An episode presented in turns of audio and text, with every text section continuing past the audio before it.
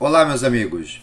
O Centro de Treinamento em Ecocardiografia está lançando um grupo de podcasts que vão falar sobre o papel da ecocardiografia no contexto das cardiopatias congênitas.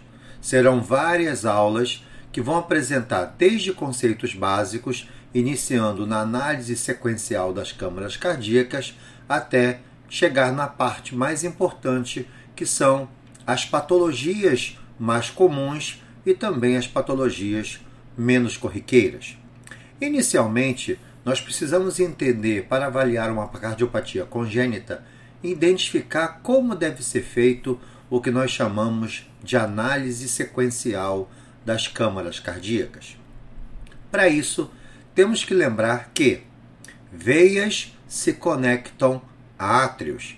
Do lado direito, a veia cava inferior e a veia cava superior drena na câmara atrial direita, e as veias pulmonares drenam na cavidade atrial esquerda. Então existe o que nós chamamos de conexão veno-atrial. É de que maneira as veias drenam no seu átrio correspondente. Da mesma maneira, os átrios se conectam aos ventrículos. O átrio esquerdo se conecta ao ventrículo esquerdo e o átrio direito se conecta ao ventrículo direito. Para isso, eu preciso de uma conexão átrio-ventricular. Nós sabemos que quando o átrio esquerdo se conecta ao ventrículo esquerdo, eu tenho uma conexão átrio-ventricular concordante. Se eu tenho uma conexão do átrio direito com o ventrículo direito, eu tenho uma conexão átrio-ventricular concordante. A princípio, é importante que todo mundo lembre que a válvula atrioventricular, seja a mitral, seja a tricúspide, ela é de posse da câmara ventricular. A partir do momento que você consegue identificar que aquele ventrículo é o esquerdo ou que aquele ventrículo é o direito, você pode ter certeza que a válvula é do ventrículo. Então eu identifiquei que essa câmara ventricular tem a banda moderadora no seu interior. Então eu já sei que esse ventrículo é o anatomicamente direito e por isso a válvula que conecta ele à câmara atrial é uma válvula tricúspide.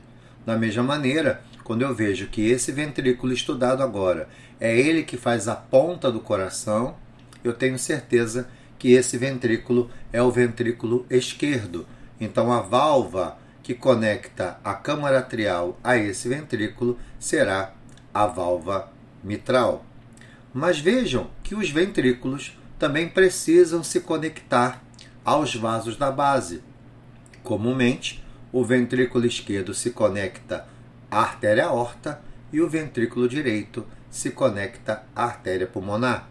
Nós sabemos que a conexão entre o ventrículo e o vaso da base nós chamamos de conexão ventrículo arterial.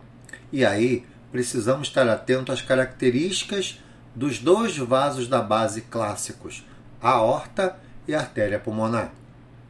Importante lembrar que a artéria pulmonar ela tem o seu tronco e mais anterogradamente ao tronco eu tenho uma divisão em dois ramos, o ramo esquerdo e o ramo direito. Já a horta, ela não tem divisão e a gente observa que da horta inicialmente sai os ósteos coronários e mais à frente a horta dará três importantes ramos: o tronco braxcefálico, também conhecido como artéria inominada, a carótida comum esquerda e a subclávia esquerda. Então, dessa maneira, eu já começo o entendimento do que é um coração anatomicamente normal.